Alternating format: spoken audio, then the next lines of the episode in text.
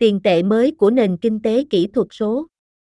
Các loại tiền kỹ thuật số của ngân hàng trung ương thường được chào hàng như một công cụ để cải thiện hệ thống thanh toán xuyên quốc gia, thúc đẩy tài chính toàn diện hoặc cung cấp một sự thay thế dần dần cho tiền mặt. Nhưng quan trọng như những lợi ích này có thể, chúng chỉ là thứ yếu đối với vai trò không thể thiếu của tiền tệ kỹ thuật số của ngân hàng trung ương trong việc bảo vệ chủ quyền tiền tệ. Trong những năm gần đây, tiền tệ kỹ thuật số của ngân hàng trung ương CBDC đã trở thành một chủ đề ngày càng nóng được các nhà kinh tế, nhà quản lý và các nhà bình luận tài chính và kinh doanh tranh luận. Nhưng trường hợp chính của công nghệ không phải là kinh tế hay tài chính, đó là chính trị. Trong một thế giới số hóa nhanh chóng, các ngân hàng trung ương đang nhìn chằm chằm vào một tương lai trong đó họ có thể thiếu các công cụ cần thiết để quản lý khủng hoảng và trong đó họ có thể không còn có thể bảo vệ chủ quyền tiền tệ của mình. Tiền tệ kỹ thuật số của ngân hàng trung ương CBDC là gì? Tiền tệ kỹ thuật số của ngân hàng trung ương CBDC là một dạng tiền kỹ thuật số do ngân hàng trung ương của một quốc gia phát hành. Chúng tương tự như tiền điện tử, ngoại trừ giá trị của chúng được cố định bởi ngân hàng trung ương và tương đương với tiền mặt của quốc gia. Nhiều quốc gia đang phát triển CBDC và một số thậm chí đã triển khai chúng. Bởi vì rất nhiều quốc gia đang nghiên cứu các cách để chuyển đổi sang tiền tệ kỹ thuật số, điều quan trọng là phải hiểu chúng là gì và ý nghĩa của chúng đối với xã hội. Những điểm chính Tiền kỹ thuật số của ngân hàng trung ương, CBDC, là dạng kỹ thuật số của tiền mặt của một quốc gia. Cơ quan tiền tệ của một quốc gia, hoặc ngân hàng trung ương, phát hành CBDC, thúc đẩy tài chính toàn diện và đơn giản hóa việc thực hiện chính sách tiền tệ và tài khóa. Hiểu về tiền tệ kỹ thuật số của ngân hàng trung ương, CBDC. Tiền fiat là một loại tiền tệ do chính phủ phát hành không có sự hỗ trợ từ một mặt hàng vật chất như vàng hoặc bạc. Nó được coi là một hình thức hợp pháp có thể được sử dụng để trao đổi hàng hóa và dịch vụ. Theo truyền thống, tiền fiat xuất hiện dưới dạng tiền giấy và tiền xu, nhưng công nghệ đã cho phép các chính phủ và tổ chức tài chính bổ sung tiền fiat vật lý bằng mô hình dựa trên tín dụng ghi lại số dư và giao dịch kỹ thuật số. Tiền tệ vật chất vẫn được trao đổi và chấp nhận rộng rãi, tuy nhiên, một số nước phát triển đã trải qua sự sụt giảm trong việc sử dụng nó và xu hướng đó tăng tốc trong thời kỳ đại dịch. Các ngân hàng trung ương trên toàn thế giới đang khám phá khả năng sử dụng các loại tiền kỹ thuật số được chính phủ hậu thuẫn. Các loại tiền tệ này sẽ có đầy đủ niềm tin và sự ủng hộ của chính phủ phát hành chúng, giống như tiền fiat. Sự ra đời và phát triển của tiền điện tử và blockchain đã tạo ra sự quan tâm hơn nữa trong các xã hội không tiền mặt và tiền tệ kỹ thuật số. Hiểu trong bối cảnh này, tiền tệ kỹ thuật số của ngân hàng trung ương không chỉ là một cơ chế để tăng cường hệ thống thanh toán, mà còn là vũ khí quan trọng trong cuộc chiến giành linh hồn của hệ thống tiền tệ và tài chính và cho sự ổn định kinh tế vĩ mô mà nó cung cấp. Nếu không có bộ công cụ riêng cho thời đại kỹ thuật số, các ngân hàng trung ương sẽ không thể duy trì sự độc quyền của họ đối với việc tạo ra tiền và chính phủ của họ có thể bị lu mờ về mặt địa chính trị. Một kế toán đầy đủ sẽ cho thấy rằng lợi ích của tiền tệ kỹ thuật số của ngân hàng trung ương lớn hơn chi phí và rủi ro của họ, miễn là các biện pháp bảo vệ chống lại vi phạm quyền riêng tư và sự tiếp cận quá mức của chính phủ được đưa ra ngay từ đầu. Nhận thức được điều này, hầu hết các ngân hàng trung ương trên thế giới hiện đang xem xét các lựa chọn của họ và nghiên cứu các tính năng thiết kế tiềm năng, một số đã triển khai tiền tệ kỹ thuật số của ngân hàng trung ương.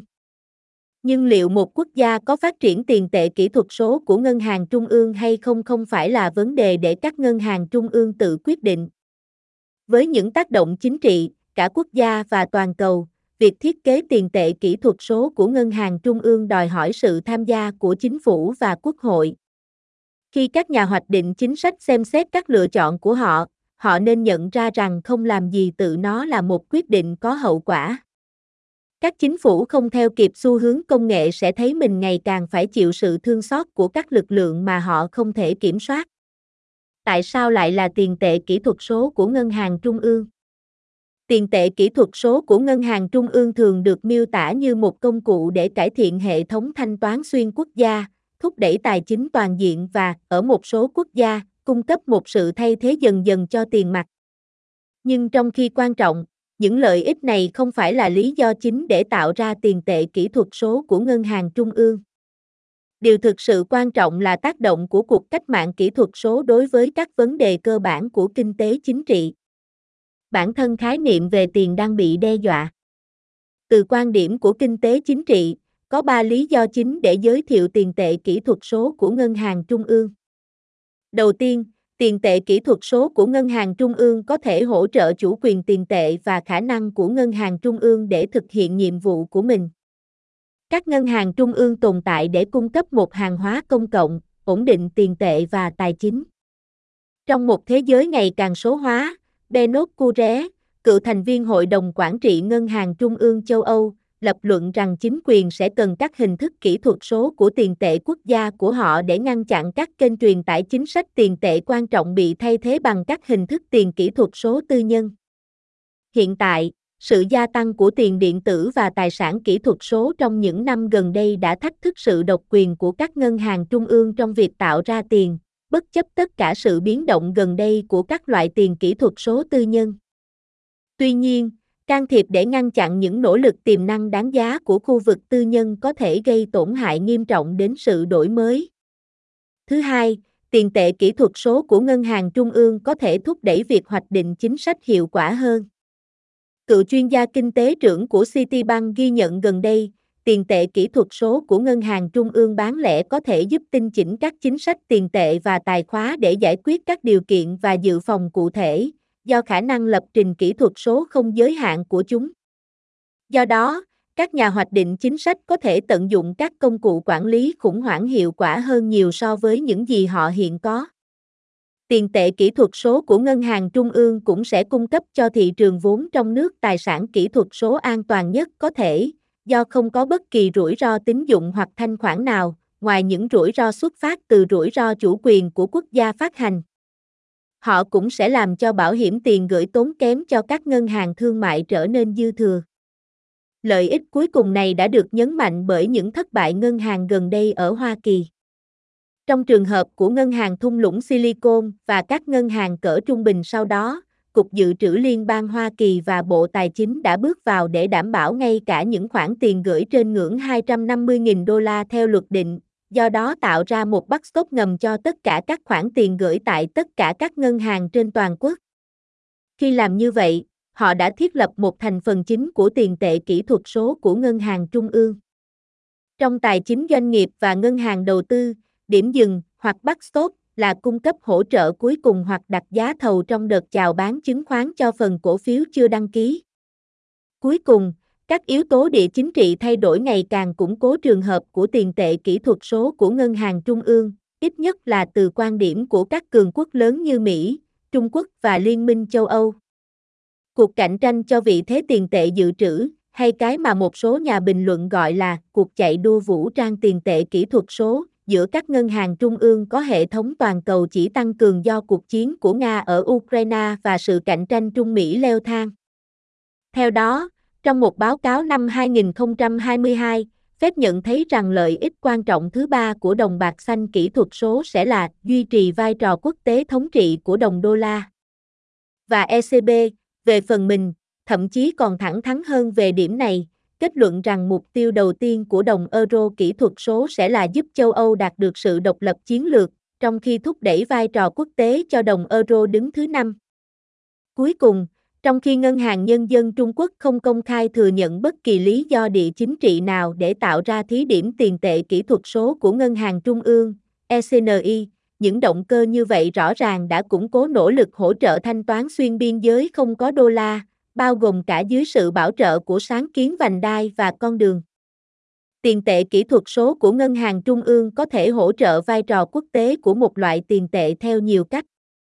Bởi vì chúng sẽ cho phép lập hóa đơn quốc tế nhanh hơn, rẻ hơn, chúng có thể lấn át các loại tiền tệ truyền thống chưa chuyển sang kỹ thuật số. Họ cũng có thể hỗ trợ các siêu cường tìm kiếm sự thống trị trong cơ sở hạ tầng và công nghệ tài chính kỹ thuật số, mang lại sự lan tỏa đổi mới tích cực cho nền kinh tế của họ.